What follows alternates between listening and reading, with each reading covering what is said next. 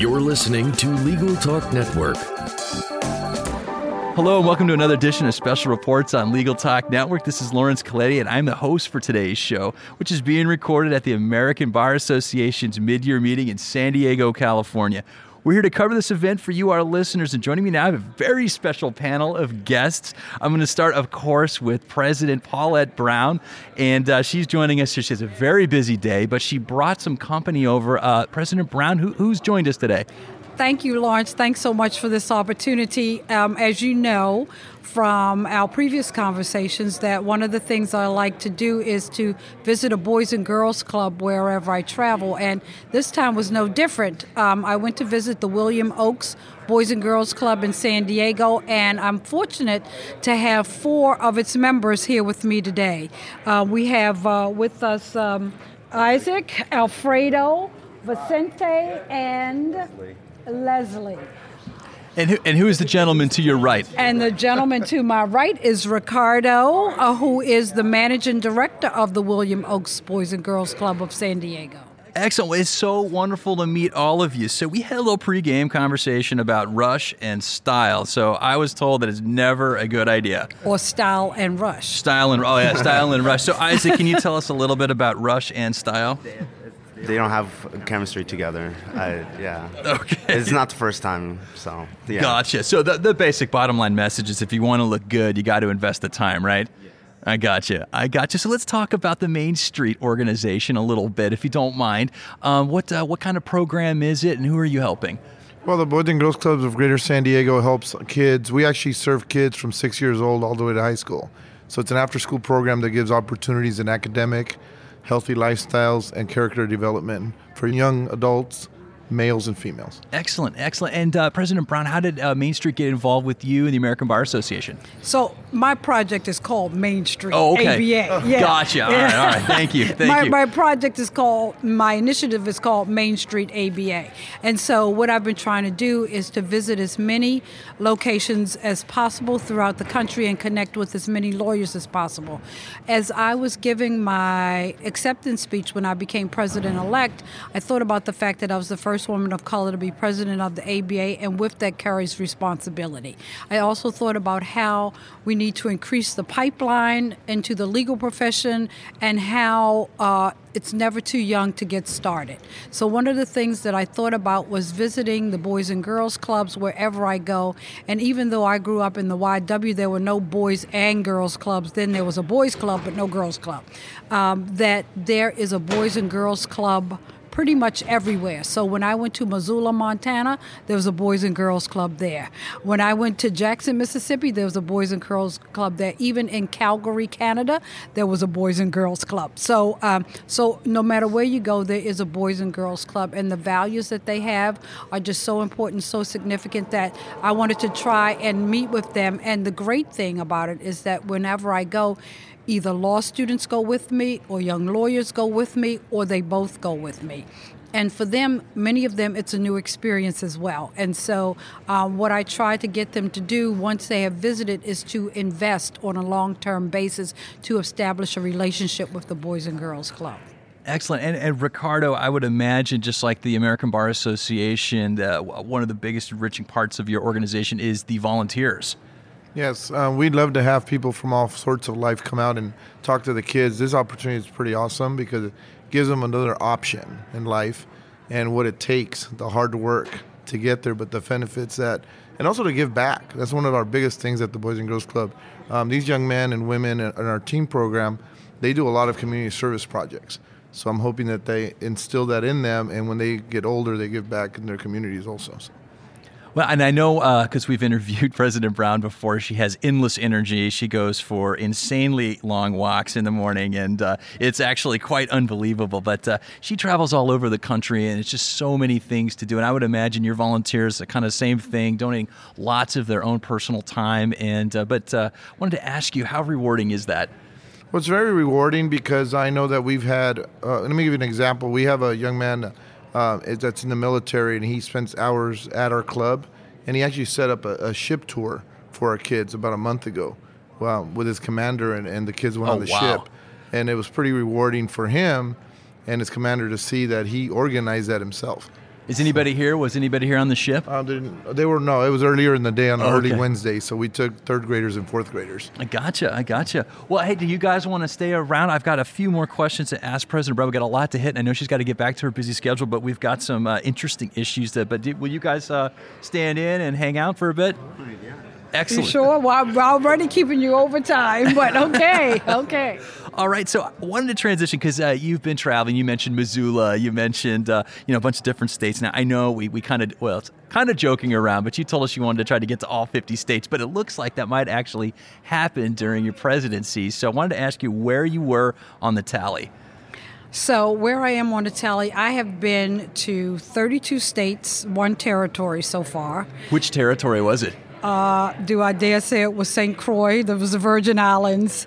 I think you dare say that sounds really nice. Uh, and um, and so, but but some of the places I've been multiple times. So, for example, I've been to California 16 times. wow. Yes. So it's not like I've only been traveled 32 times. Some places like Missouri, I've been three times, and um, um, Florida, I've been 12 times. Oh my goodness. Yeah. So, um, so some places I've been in Florida, they they I come there apparently so much they tweet President Brown loves Florida, but but I have I have about 37 states and territories scheduled already. Oh wow. Yeah, so there's only one state that's not currently scheduled, and when someone heard that, they came running out in the hall to say, I know of an opportunity. So hopefully, I will get that 50 states. Originally, my goal was to go to two states per month, but uh, fortunately, I've been. Uh, going past that. So, and you know, the main thing to me is not just to visit them, but to also get to know the people who are there and to let them know that the ABA cares about them no matter where they live, where they are, um, you know, going to different law schools, um, rescheduling when I can't get there if there was a snowstorm, um, and just, you know, I don't want anyone to ever think that the ABA is not for them, no matter where they're from or who they are.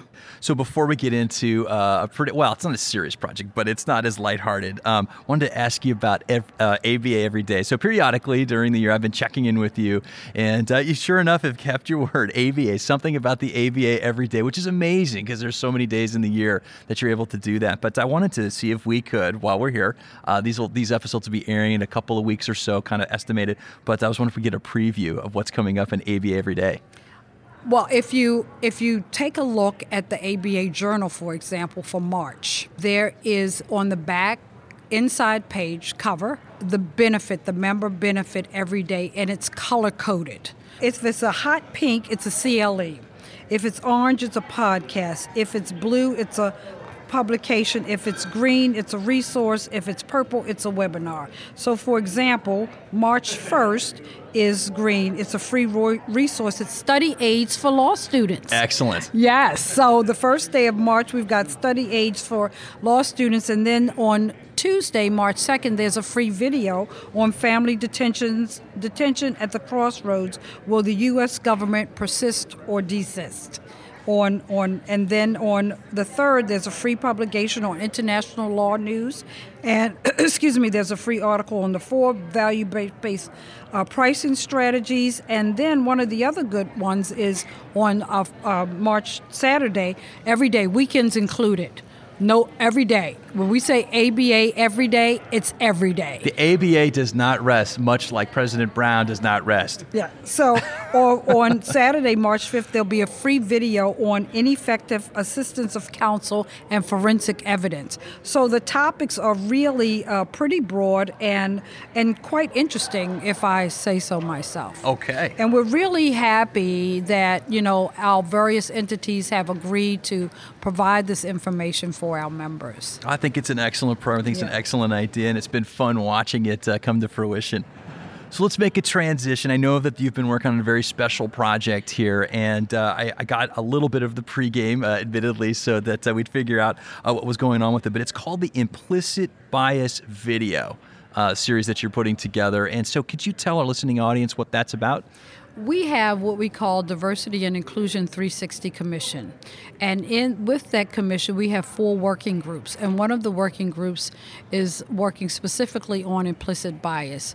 Uh, we found that 85% of the population believe that they they don't have any bias, but all of us have biases.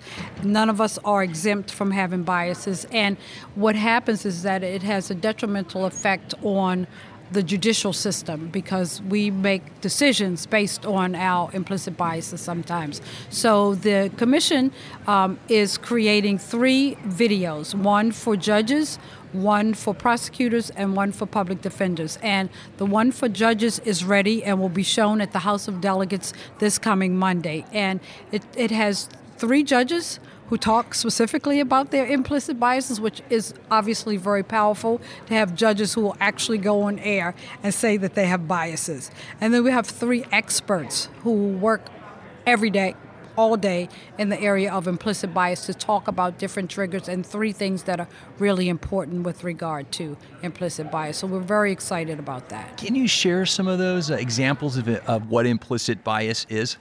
Well, it is it is making judgments based on things that could be in your subconscious, unknowingly making quick decisions without thinking about it, without understanding the baggage that you bring. One of the examples that they give is that you talk about your gut.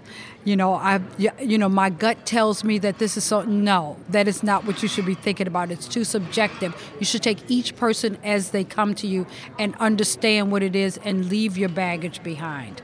Okay, and so uh, my understanding is that uh, some of these videos are intended to be for judges. Yes, the first one is for judges, and and I have to tell you that um, you know judges come to the bench fair-minded um, and and wanting to do the right thing, but judges all have also acknowledged that they understand that implicit bias does exist, and so there's actually great interest from public to, uh, from from judges to um, to have this type of training. So some judges have have seen some implicit bias videos, and they have left wanting more. They want to know, okay, so now that we know what implicit bias is, what do we do about it? And so that's what we want to do. We're not just creating the videos, but we're also creating toolkits to go along with it so that they won't just watch the video, but they'll have something to refer to later on and help them to work through whatever bias they may have. So it's made by judges for judges so they don't prejudge. well, not exactly. We have three judges who are in the video who were very willing to share their understanding of implicit bias and to acknowledge that they had them. Well, I think that sounds fantastic. Well, listen, I know you have to get uh, back to your day. I know you have a very busy day, but uh, I don't know. We've got some uh, we've got some eyes over here looking on, and I was wondering if uh, I could trouble everybody for a Super Bowl prediction. Well, you know, I don't think it's in politics. I will just tell you that um, it's not, not ABA not, policy. No, it, it's not ABA policy. I can tell you. I think I can talk about this from a personal perspective. I don't have a team in the game. Oh no. so so my teams are gone. You see, I who are I your am, teams? I, I, Giants. Okay. Because I live in New Jersey and I'm wearing Ravens purple because yes, I'm from are. Baltimore. So so those are my teams. They're not in it, and because I believe in diversity, Peyton Manning has won Super Bowls before. Ah, yes. So let the let the Panthers win. So you're so. going for Cam Newton. All right, I got you. I got you. Well, that is not an ABA representation. That's all so, right. Yeah. So, but but seriously, my teams aren't in it, so I am a little bit ambivalent about it. I think that's okay. Yeah, I think yeah. I think uh, smart people can root for Cam Newton, and smart people can root for our root for Peyton Manning. So Yes. it'll be fun regardless. Yeah, exactly. It will be fun. So, all right. Well, thank you so much, President Brown, for stopping by. Great. Thank you. This has been another edition of Special Reports. I'm Laurence Colletti for Legal Talk Network. Thank you so much for listening. All right. Okay. Thank you guys for staying. The views expressed by the participants of this program are their own and do not represent the views of, nor are they endorsed by, Legal Talk Network, its officers, directors, employees, agents, representatives, shareholders, and subsidiaries. None of the content should be considered legal advice. As always, consult a lawyer.